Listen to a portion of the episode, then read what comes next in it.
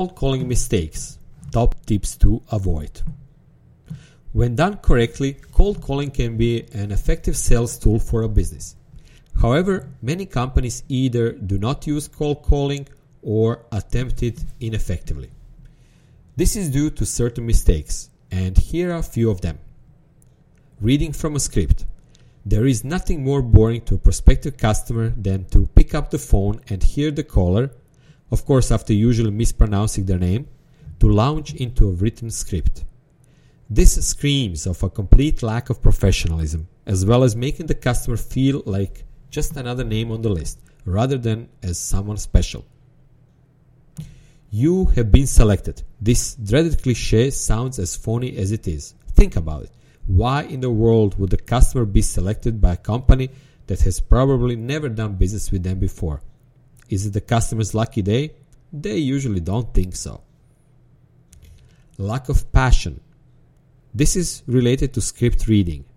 Many callers sound like they are human zombies, just going through the motions.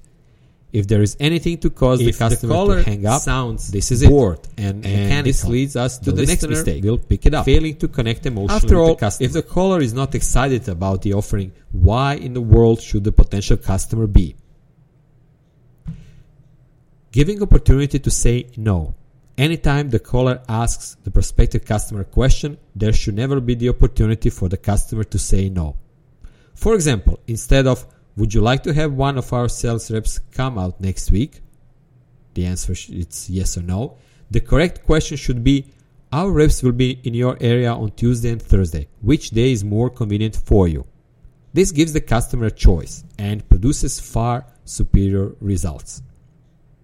Another mistake, not targeting the calling prospects. Working off a random list should be avoided if at all possible.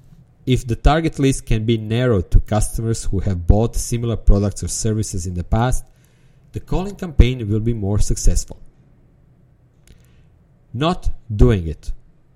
This mistake speaks for itself. To succeed, the callers must make the calls. It is really that simple.